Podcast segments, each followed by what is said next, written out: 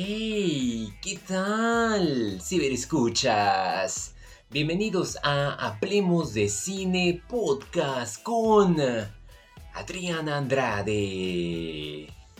En esta ocasión les traigo 6 títulos que podrían ser de su interés. Ah, me crea mucha ilusión finalmente tener una película mexicana pero película mexicana dramática podría ser dirigida a toda la familia o a cualquiera. Le brinda un homenaje a la educación y a la vez nos destaca ese maestro de la vieja escuela al que de vez en cuando podemos acordarnos de él o ella. Indudablemente, quienes nos inspiran y lamentablemente nuestro propio país ha sido algo que se ha descuidado por eh, nuestros políticos, autoridades, gobiernos y más este último con el que nos topamos. Es la triste realidad y esta película nos lo recuerda de una manera nostálgica, sentimental, brutal, honesta. ¿Y qué puedo decir? Mis respetos. Es muy temprano para quitarme el sombrero, pero me lo tengo que volver a poner. Admiro bastante al director Ernesto Contreras, quien estuvo a cargo de entregarnos esta adaptación, si no me equivoco, de Puebla, ya que se menciona mucho a Pisaco, Tlaxcala.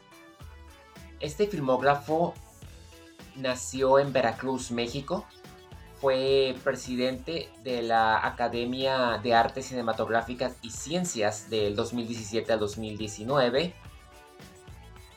Ha participado en producciones de HBO, contribuyendo a documentales de Nat Geo y en esta ocasión se respalda en Netflix para llevar a cabo El último vagón, cuya sinopsis va de la siguiente manera. En una zona rural de México, la maestra Georgina está decidida a marcar una diferencia en la vida de sus jóvenes e ingeniosos estudiantes, a los que educa en una escuela vagón. El contexto es años antes. Hay un giro en su narrativa, ya que tenemos dos historias que en algún momento van a converger. Dos puntos de vista, a Ican y a Héctor, un niño que se tiene que mudar a este pueblo porque su padre está en la construcción de los ferrocarriles, mientras que en un tiempo un poco más avanzado tenemos a Héctor que trabaja para una secretaría y su misión es cerrar escuelas en la zona rural debido a un apoyo de un nuevo desarrollo. Tiene que haber ciertos sacrificios. La película, pese a que tira duro en cuestiones de cómo el gobierno desde entonces ha manejado la educación y cómo la ha desechado, no se mete tanto en polémica, porque aquí el punto de vista es tanto como este joven inspector, como este niño analfabeta, cuya maestra, que en este caso es interpretada por la gran Adriana Barraza, quienes muchos recordaremos que estuvo nominada al Globo de Oro por Babel, y también nominada como actriz de reparto en los Oscars. Interesante que ya nadie la tome en cuenta y es un gran talento que no debería pasar desapercibido. Ella sin duda se convierte en el corazón de esta trama bastante emotiva, humilde, donde vemos a las personas del pueblo tener que lidiar con tanta injusticia cómo los patrones eran injustos.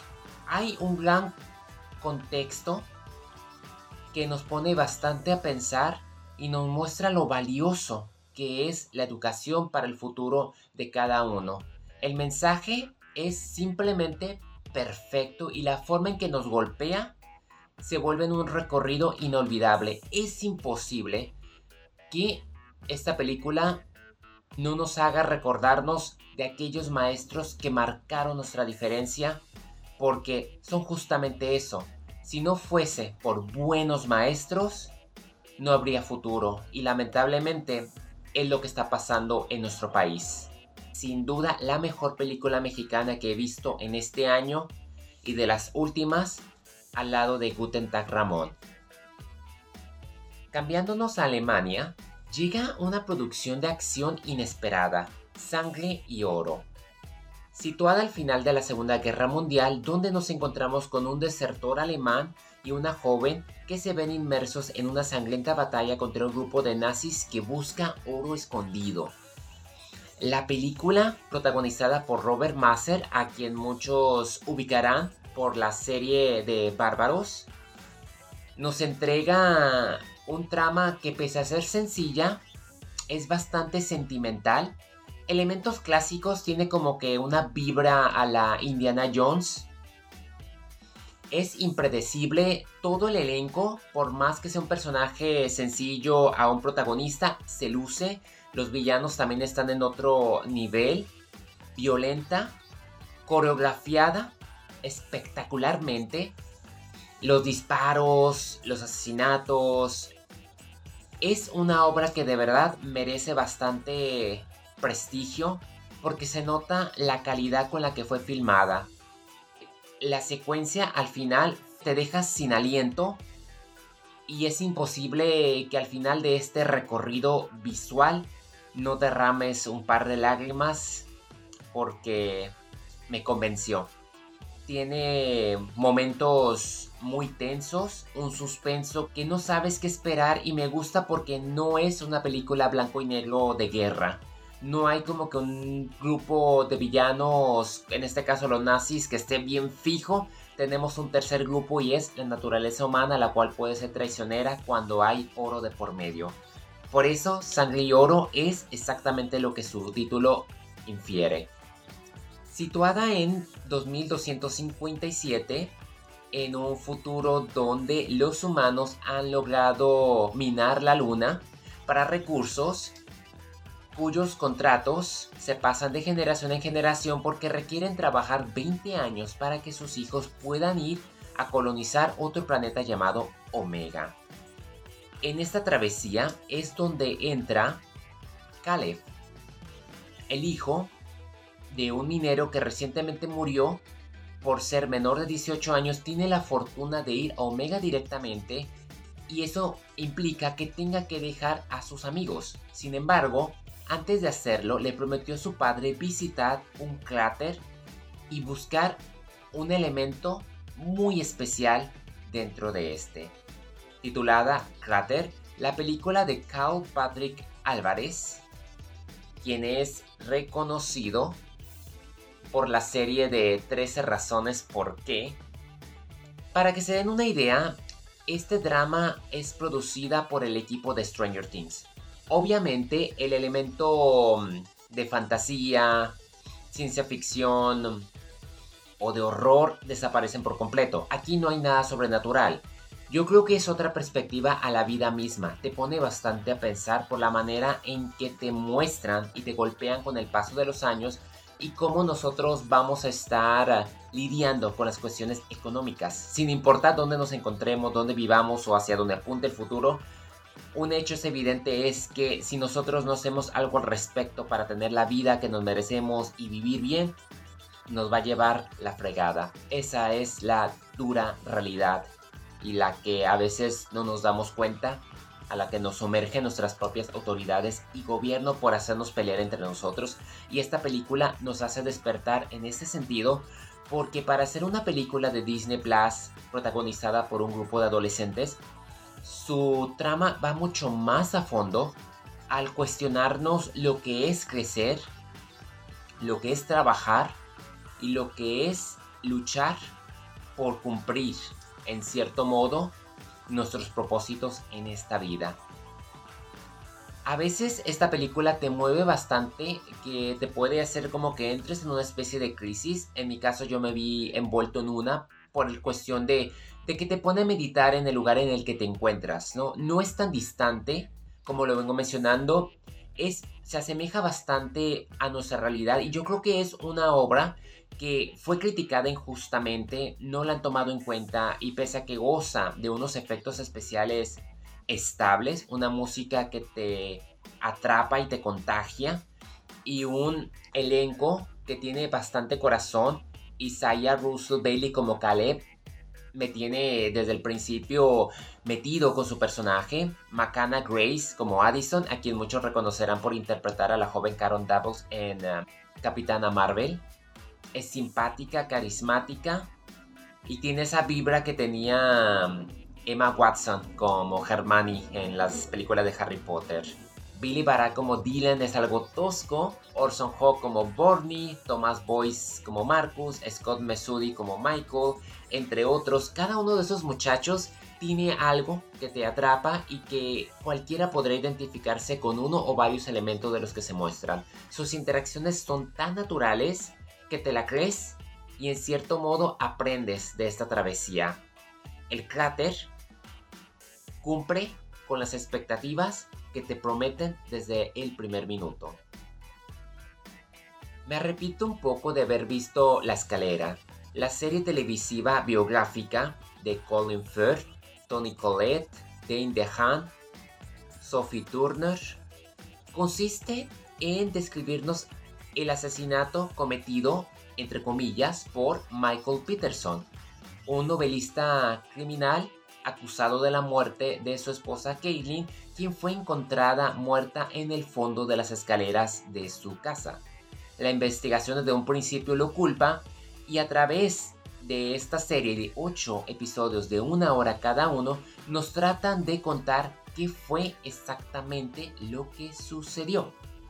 Demasiado larga, debo de admitir, cada capítulo excede de la hora.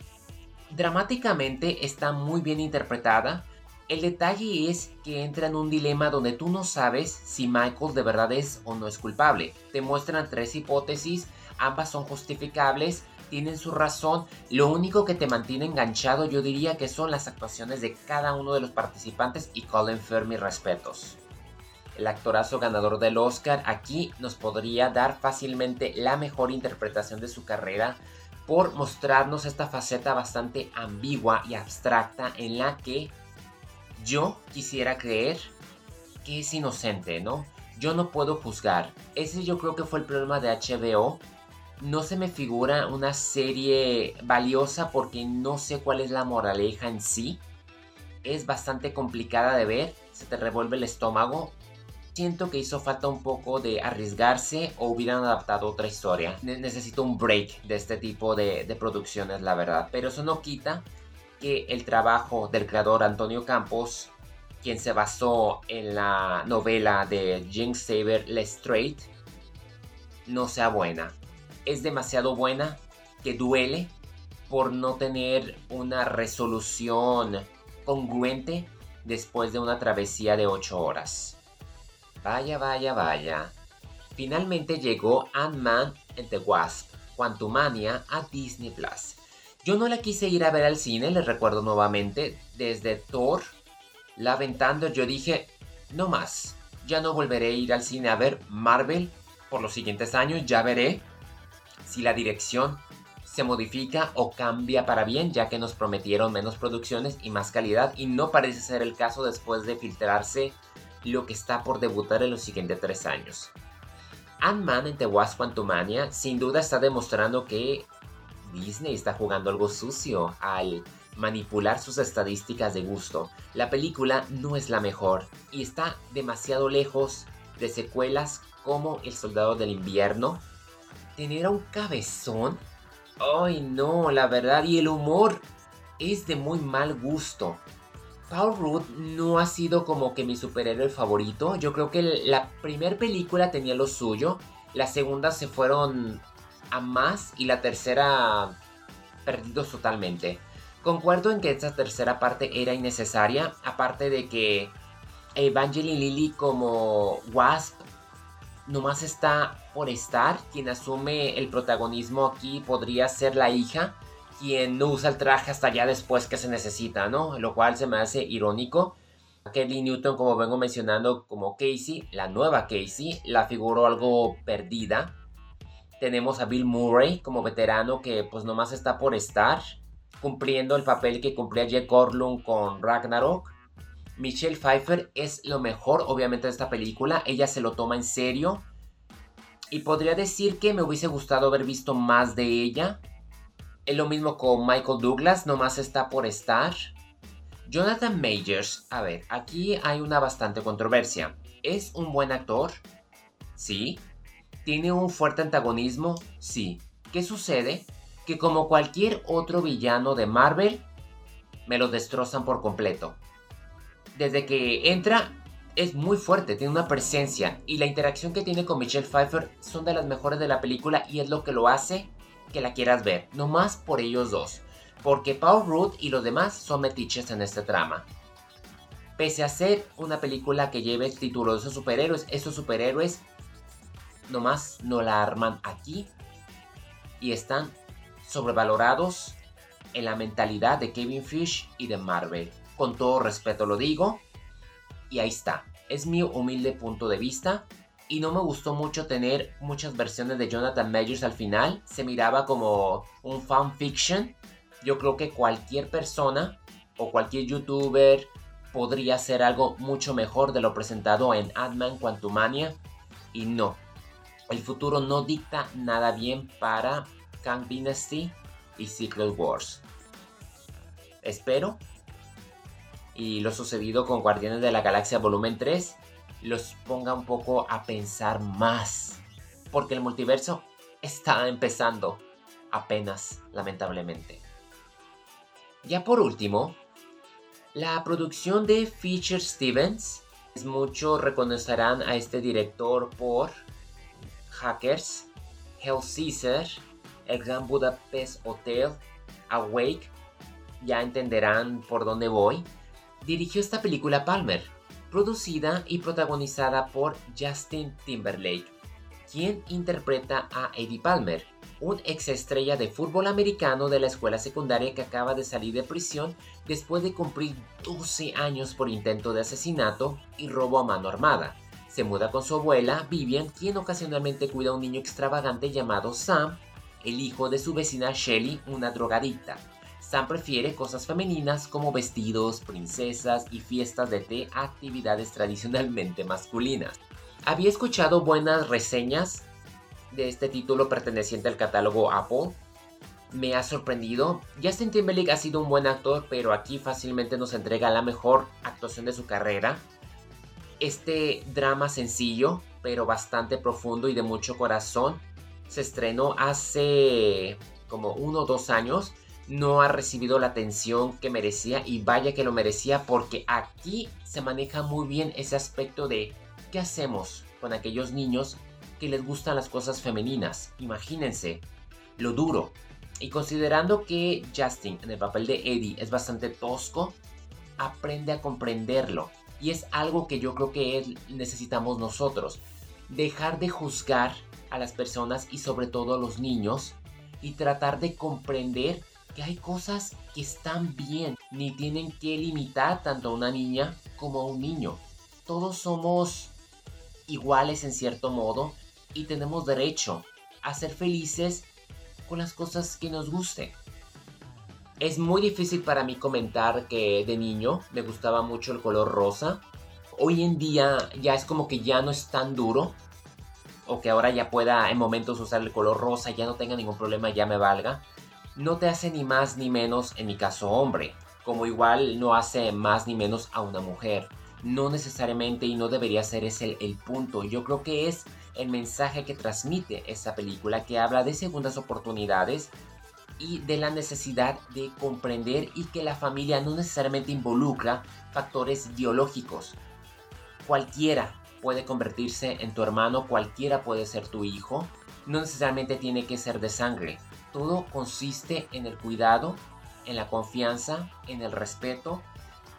Y este drama titulado Palmer tiene un gran corazón, te da una gran lección de vida, merece ser promovido, ha sido desvalorada y a través de Hablemos de Cine Podcast me tomo yo la oportunidad de recomendarla y de decirles, véanla, porque llevar a cabo este tema tan controversial, tan difícil en donde todos entran en pleito, supo llevar a cabo su desenvolvimiento de una forma lógica, carismática, nostálgica y entusiasta.